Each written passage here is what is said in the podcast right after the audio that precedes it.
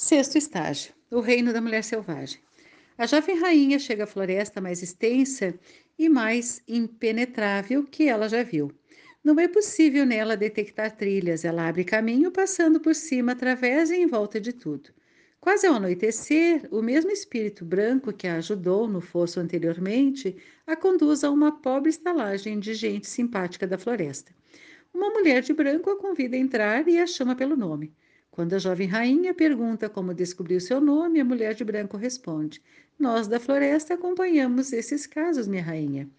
E assim a rainha passa sete anos na estalagem da floresta e satis está satisfeita com a sua criança e com a sua vida.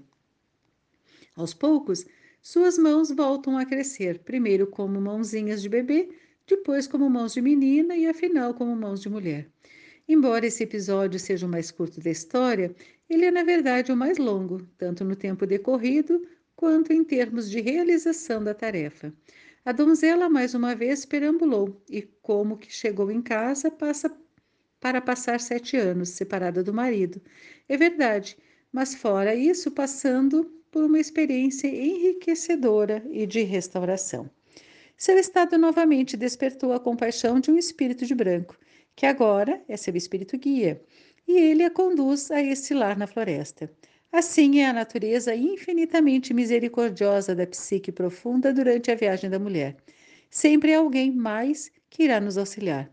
Esse espírito que a conduz e a abriga é o da velha mãe selvagem, que, como tal, encarna a psique instintiva que sempre sabe o que acontecerá depois e o que virá depois disso. Essa enorme floresta selvagem encontrada pela donzela, é o arquétipo do campo iniciático sagrado. Ela é como Leuce, a floresta que os gregos antigos diziam existir no mundo dos mortos, repleta de árvores sagradas e ancestrais e povoada de animais, tanto selvagens quanto mansos. É ali que a donzela sem mãos encontra a paz por sete anos, como se trata de um local arborizado e como a própria donzela é representada pela macieira florida, essa é finalmente a sua terra natal, o lugar onde a sua alma florida e impetuosa reconquista suas raízes. e quem é a mulher que cuida da estalagem embrenhada na floresta? Como o espírito vestido, num branco resplandecente, ela é um aspecto da velha deusa tríplice. E se absolutamente todas as fases dos contos de fadas original tivessem sido mantidas, haveria também uma velha feroz, simpática na estalagem, numa condição ou noutra. No entanto, esse trecho da história se perdeu, mais ou menos como o original do qual foram arrancadas algumas páginas.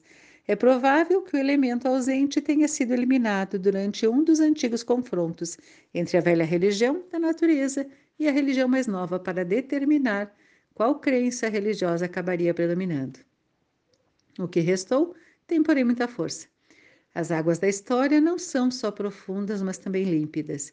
O que vemos são duas mulheres que, durante o prazo de sete anos, vêm a se conhecer mutuamente. O espírito de branco é semelhante à telepática Baba Yaga em Vasalisa, que é uma representação da velha mãe selvagem.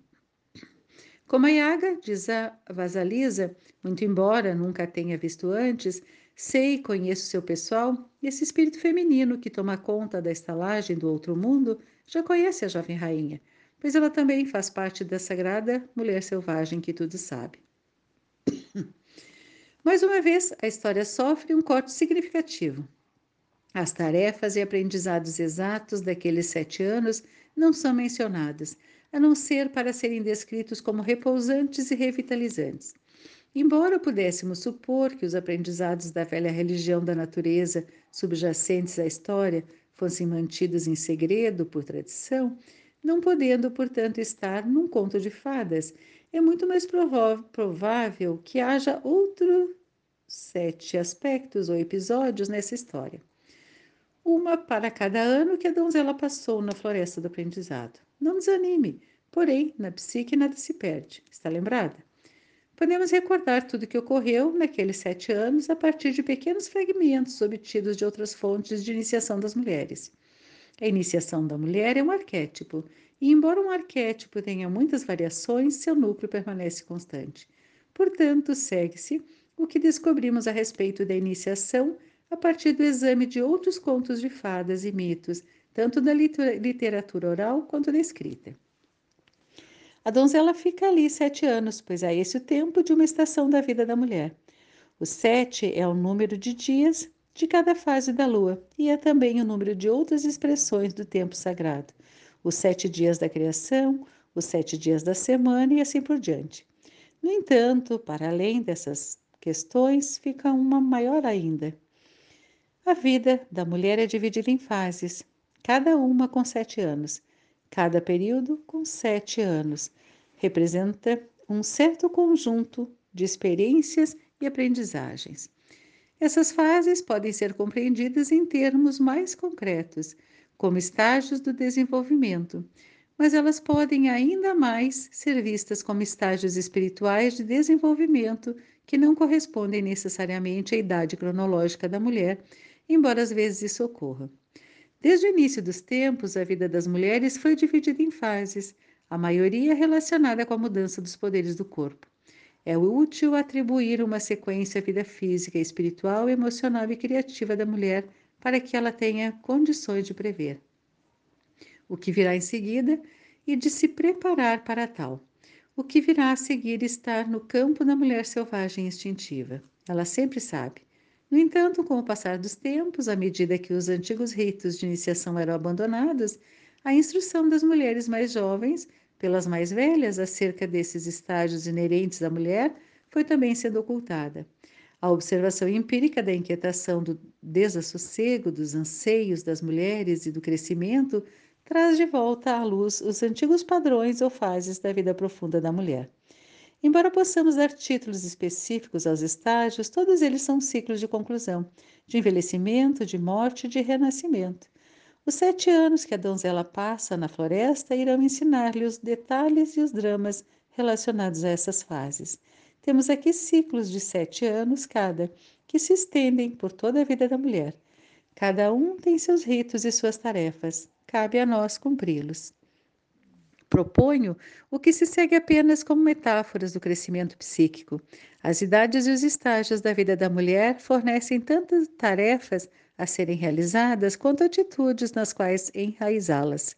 Por exemplo, se de acordo com o esquema que se vive, que se segue vivermos o suficiente para entrar na fase ou no lugar psíquico dos seres da névoa, o lugar em que todo pensamento é novo como amanhã e antigo, como o início dos tempos, nós nos encontraremos entrando em ainda mais uma atitude, mais uma maneira de ver, bem como descobrindo e realizando as tarefas de conscientização a partir dessa posição privilegiada.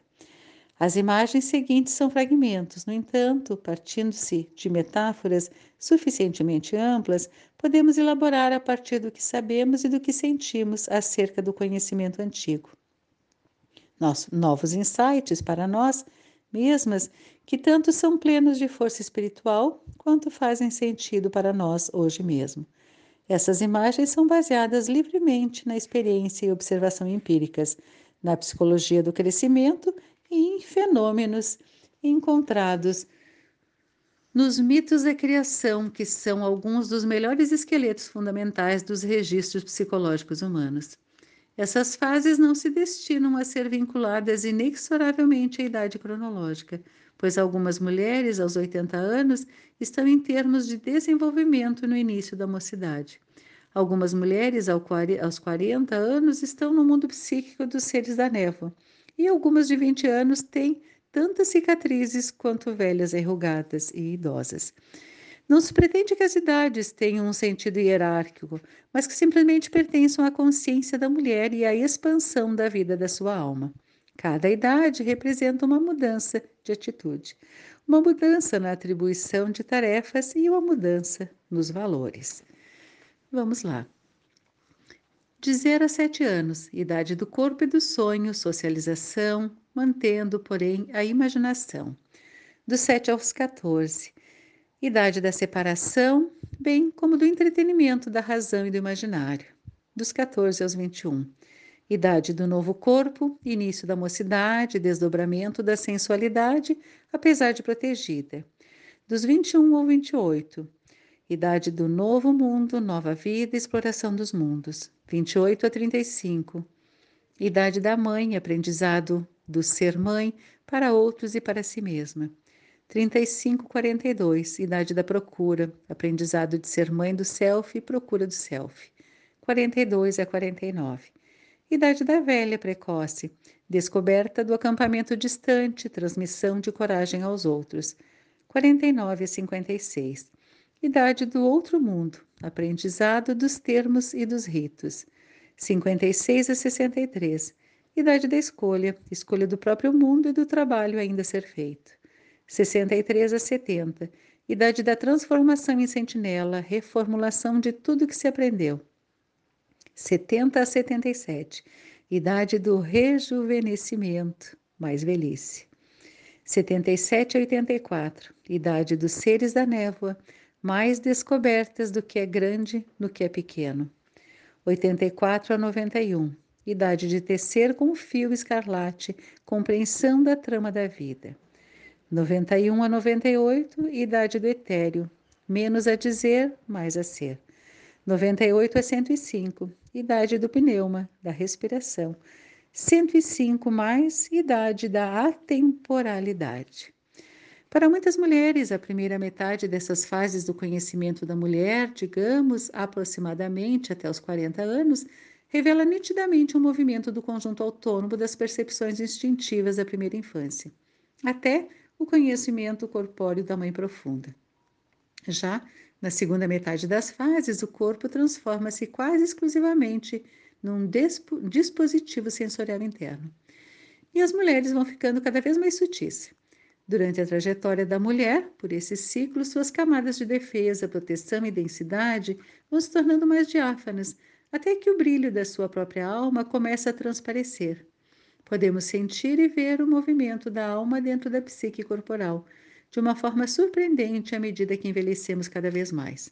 Portanto, sete é o número da iniciação. Na psicologia arquetípica, há literalmente dezenas de referências ao símbolo do sete. Uma referência que considero valiosíssima para ajudar as mulheres a diferenciar as tarefas que as esperam, bem como para determinar sua posição atual na floresta do outro mundo, faz parte das antigas atribuições dos sete sentidos. Acreditava-se que estes atributos simbólicos pertencessem a todos os seres humanos, e eles aparentemente constituíam uma iniciação na alma através das metáforas e dos sistemas reais do corpo. Segundo os ensinamentos antigos, os sentimentos representam aspectos da alma ou do santo corpo interno e devem ser exercitados e desenvolvidos. Embora o trabalho seja longo demais para ser exposto aqui, gostaria de dar apenas uma olhada nessa antiga tradição.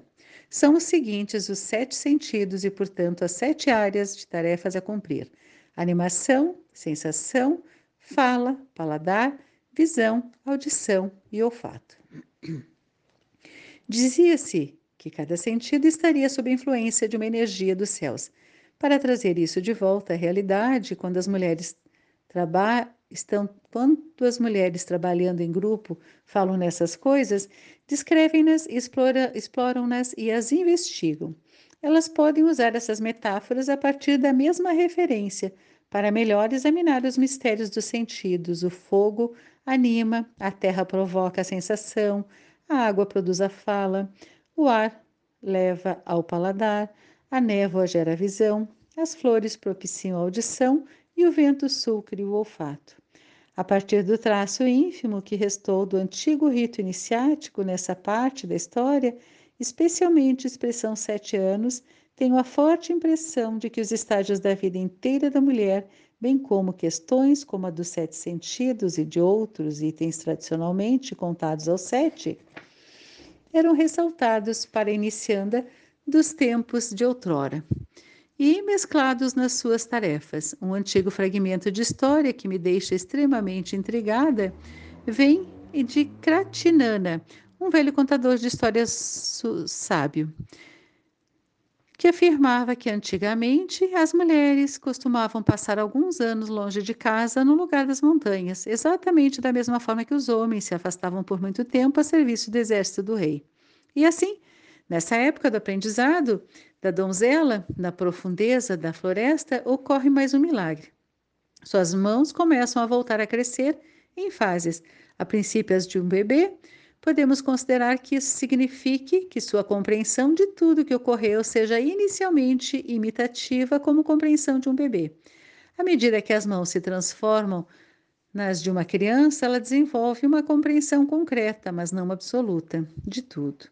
Quando afinal ela se transforma em mãos de mulher, ela conseguiu captar com prática e profundidade o não concreto metafórico, o caminho sagrado em que esteve. À medida que praticamos o profundo conhecimento instintivo acerca de todo tipo de aprendizado que obtemos durante toda uma vida, nossas mãos voltam a nós, as mãos da nossa feminilidade. É divertido às vezes observar a nós mesmas quando entramos pela primeira vez num estágio psíquico imitando o comportamento que gostaríamos de aprender. Mais tarde, à medida que prosseguimos, atingimos nossa própria fase espiritual, nosso próprio formato de direito. De vez em quando, uso outra versão dessa história em representações na análise. Nessa versão, a jovem rainha vai até o poço. Quando se curva para puxar a água, a criança cai do poço, cai no poço. A jovem rainha começa a berrar e um espírito aparece e pergunta por que motivo ela não salva seu filho. Porque eu não tenho mãos, grita ela. Tente, diz o espírito. E quando a donzela mergulha os braços na água tentando alcançar seu filho, suas mãos se refazem. Naquele exato instante, a criança é salva. Essa também é uma forte metáfora da ideia de salvamento do self criança, do self da alma, para que ele não volte a se perder no inconsciente, para que não se esqueça de quem somos e de qual é a nossa tarefa.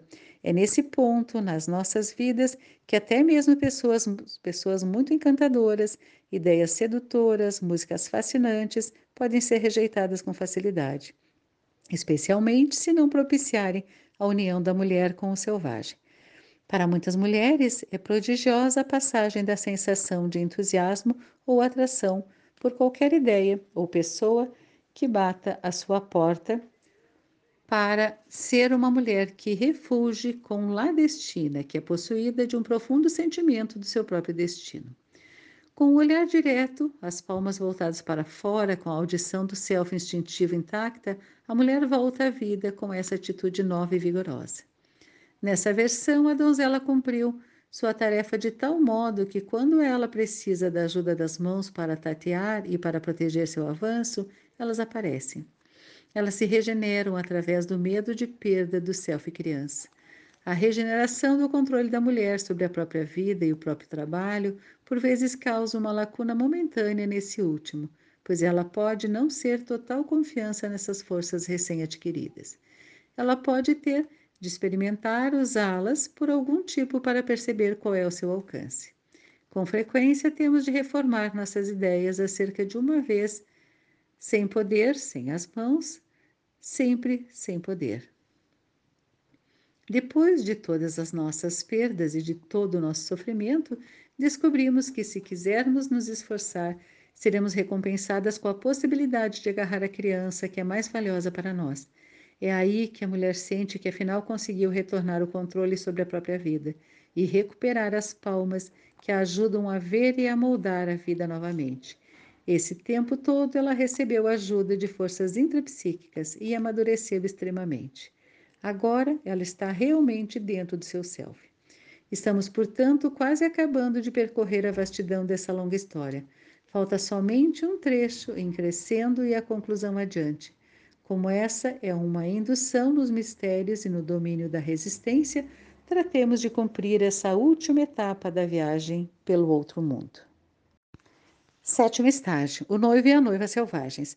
Agora o rei retorna e ele e a mãe concluem que o demônio sabotou suas mensagens. O rei faz votos de purificação, de ficar sem comer nem beber e de viajar até os confins do mundo para encontrar a donzela e seu filho. São sete anos de procura. Suas mãos ficam negras, sua barba de um marrom sujo como musgo, seus olhos avermelhados e ressecados. Durante todo esse tempo ele não come nem bebe, mas uma força maior do que ele mesmo o ajuda a viver. Ele afinal chega à estalagem mantida pelo povo da floresta e ali ele é coberto por um véu. Adormece e acorda para encontrar uma linda mulher e uma bela criança com os olhos fixos nele.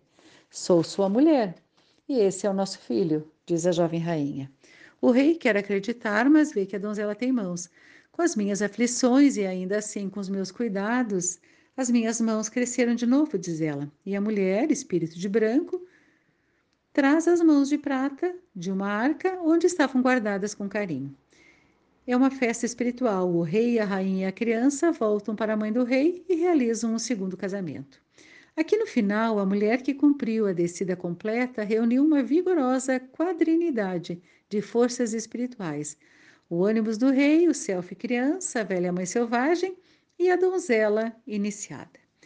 Ela foi lavada e purificada muitas vezes. O desejo do seu ego por uma vida segura já não é mais seu guia.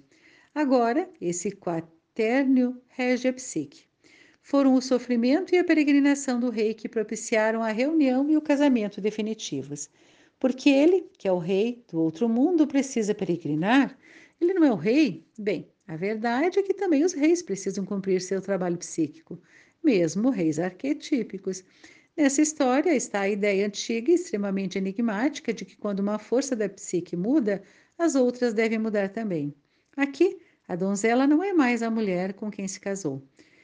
Não é mais aquela frágil andarilha, agora está iniciada. Agora ela conhece suas atitudes de mulher em todas as questões. Agora ela está sazonada com as histórias e os conselhos da velha mãe selvagem. Ela agora tem mãos. O rei deve, portanto, sofrer para se desenvolver. Sob certos aspectos, o rei permanece no outro mundo, mas como uma figura do ânimos. Ele representa a adaptação da mulher e a vida coletiva. Ele transporta as ideias principais que ela aprendeu na sua jornada até a superfície ou a sociedade exterior. Logo que ele ainda não esteve na mesma situação que ela, e isso ele deve fazer para poder transmitir ao mundo o que ela é e o que ela sabe. Depois que a velha mãe selvagem lhe comunica que, que ele foi enganado pelo demônio, ele mesmo é mergulhado na sua própria transformação através da peregrinação e descoberta, exatamente como aconteceu antes com a donzela. Ele não perdeu as mãos, mas perdeu sua rainha e fi seu filho. Por isso, ânimos imita o caminho da donzela. Essa reencenação, por empatia, reorganiza o jeito da mulher de ser no mundo. Reorientar o ânimos dessa maneira é iniciá-lo na missão pessoal da mulher. Pode-se, por esse motivo que chegou a haver iniciando do sexo masculino, na iniciação essencialmente feminina em Eleusis. Esses homens assumiam as tarefas e provações do aprendizado feminino a fim de encontrar suas próprias rainhas e filhos psíquicos. O ânimos entra nos próprios sete anos de iniciação. Com isso, aquilo que a mulher aprendeu irá não só se refletir na sua alma interior, mas também ficará inscrito nela, moldando também seus atos concretos. O rei também vagueia na floresta da iniciação, e aqui mais uma vez temos a impressão da falta de outros sete episódios. Os sete estágios da iniciação do ânimos. Também dessa vez dispomos de fragmentos a partir dos quais devemos explorar, extrapolar. Temos nossos próprios recursos. Uma das pistas está no fato de o rei não comer durante sete anos e ainda assim manter-se nutrido. A atitude de não se alimentar está relacionada à procura de alcançar, por baixo dos nossos impulsos e apetites, algum significado mais profundo que se encontra oculto e encoberto. A iniciação do rei está relacionada com o aprendizado de um aprofundamento no que diz respeito à compreensão dos apetites de natureza sexual e de outras naturezas ela trata do aprendizado de ciclos de equilíbrio e de valorização que sustentam a esperança e a felicidade do ser humano.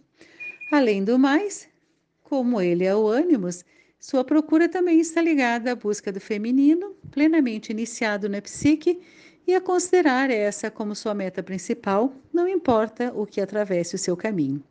Em terceiro lugar, sua iniciação no self selvagem quando ele se torna um animal na natureza por sete anos. Não se banha durante esse mesmo período. Tem o objetivo de arrancar quaisquer camadas excessivas de quitina civilizatória. Esse ânimos está realizando o trabalho necessário para se preparar para demonstrar o o, e representar o verdadeiro self da alma da mulher recém-iniciada na rotina do dia a dia. O trecho da história que menciona a colocação de um véu sobre o rosto do rei enquanto ele dorme tem grande probabilidade de ser mais um fragmento dos antigos ritos dos mistérios.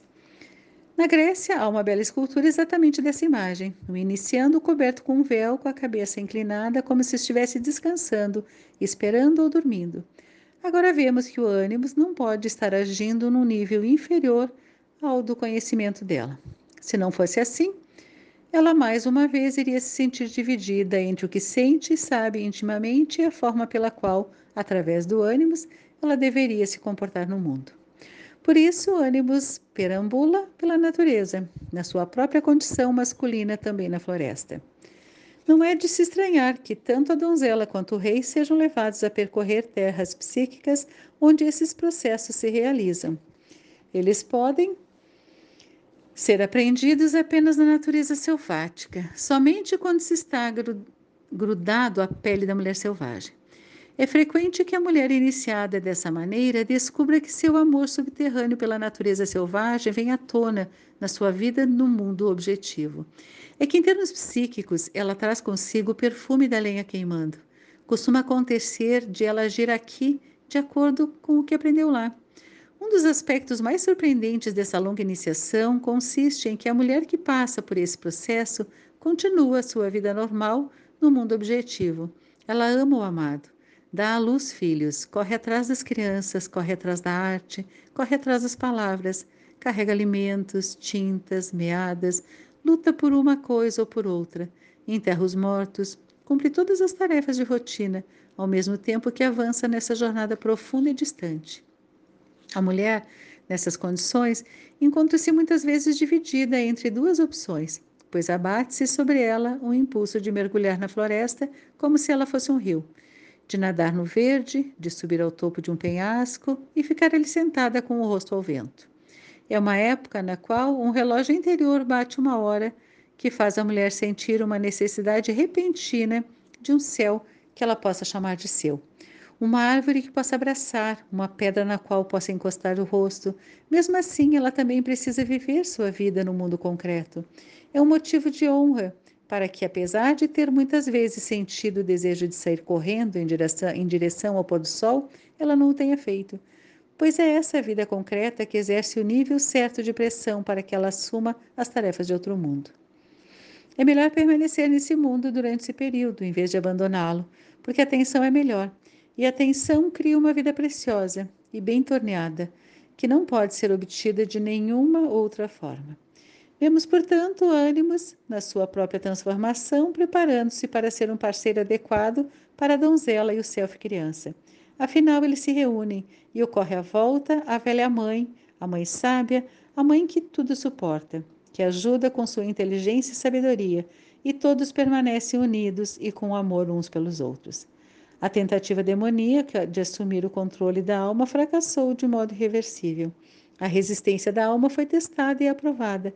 A mulher passa por esse ciclo uma vez a cada sete anos, sendo a primeira passagem muito suave e geralmente, pelo menos uma das vezes, muito difícil. Daí em diante, o processo apresenta um aspecto de recordação ou de renovação. Aqui, afinal, descansemos para apreciar essa bela visão panorâmica das iniciações e tarefas da mulher. Uma vez que tenhamos passado pelo ciclo, podemos escolher qualquer uma ou todas as tarefas para renovar nossa vida a qualquer momento e por qualquer motivo. Seguem-se algumas delas. Abandonar os velhos pais da psique e descer ao território psíquico desconhecido ao mesmo tempo em que se depende da boa vontade de quem quer que se encontre no caminho atar as feridas causadas pelo impacto infeliz feito de alguma época da nossa vida. Perambular com sua alma faminta em termos psíquicos e confiar na natureza para alimentação. Descobrir a mãe selvagem e seu socorro. Entrar em contato com o ânimos protetor do outro mundo. Conversar com o emissário do psíquio mágico Contemplar os pomares antigos, as formas energéticas do feminino. Incubar e dar à luz o self criança espiritual. Suportar ser mal compreendida, ser apartada do amor repetidas vezes, tornar-se suja, enlameada, enegrecida. Permanecer no reino do povo da floresta durante sete anos até que a criança chegue à idade da razão. Esperar, regenerar a visão interior, o conhecimento interior, a cura interior das mãos. Continuar avançando mesmo que tenha perdido tudo, à exceção do filho espiritual. Reconstituir e aprender a infância, a mocidade e a idade adulta. Reformar o ânimo como um homem selvagem e natural. Amá-lo e ele a ela. Consumar o casamento selvagem na presença da velha mãe selvagem e do novo self de criança. O fato de tanto a donzela sem mãos quanto o rei sofrerem a mesma iniciação de sete anos é o traço comum entre o feminino e o masculino. Isso reforça a ideia de que, em vez de antagonismo entre essas duas forças, pode haver um, um amor profundo, especialmente se ele estiver enraizado na procura do próprio self. A donzela sem mãos é uma história da vida real a respeito de nós, mulheres de verdade. Ela não trata de uma parte de nossas vidas, mas da nossa existência inteira. Na sua essência, ela ensina que para as mulheres o trabalho consiste em vaguear, entrando e saindo da floresta repetidas vezes. Nossas psiques e nossas almas são especificamente adequadas a isso, de tal modo que conseguimos percorrer o subterrâneo psíquico, parando aqui e ali, prestando atenção à velha mãe selvagem, sendo alimentadas pelos frutos do Espírito e conseguindo nos reunir a tudo e todos a quem amamos. A princípio, o tempo passado com a mulher selvagem é difícil. Recuperar o instinto ferido, eliminar a ingenuidade e, com o tempo, aprender os aspectos mais profundos da psique e da alma. Guardar o que tivemos aprendido, não voltar as costas, defender aquilo que representamos. Tudo isso exige uma resistência mística e infinita, quando emergimos de volta do outro mundo, depois de uma das nossas incursões por lá, por fora, pode parecer que não mudamos, mas por dentro reconquistamos um vasto território feminino e selvagem. Na superfície ainda somos simpáticas, mas debaixo da pele, decididamente não somos mais mansas.